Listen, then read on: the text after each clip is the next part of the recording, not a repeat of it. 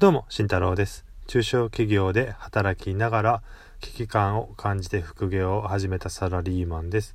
日々、会社に依存しない働き方を目指して頑張っております。えー今日はもう年末ですね。大晦日です。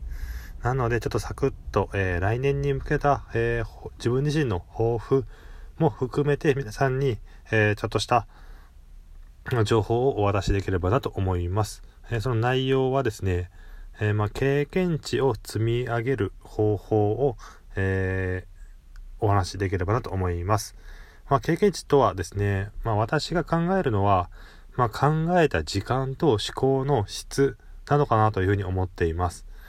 あくまで、まあ、費やした年数ではないです。なので、社歴であったりとか、そこの、私何年やってますよとかっていうものではなくて、そのもの、まあ、デザインであればデザインですね。プログラミングであれば、プログラミング。そこに、費やした、えー考えた時間ですね。なので、ただの、時間が経過しているところには、えー当てはまらないです。考えた時間、それとあと質です。質っていうのは、その、ですか、何かをしながらやるとかではなくて、こう、没頭してやるとか、そういった意味の質ですね。なので、そこの掛け合わせで、経験値っていうのは変わってくるかなと思っています。で、この、えー考えた時間とかける思考の質なんですけども、質の方は私は上げる方法というのは3つあると思っています。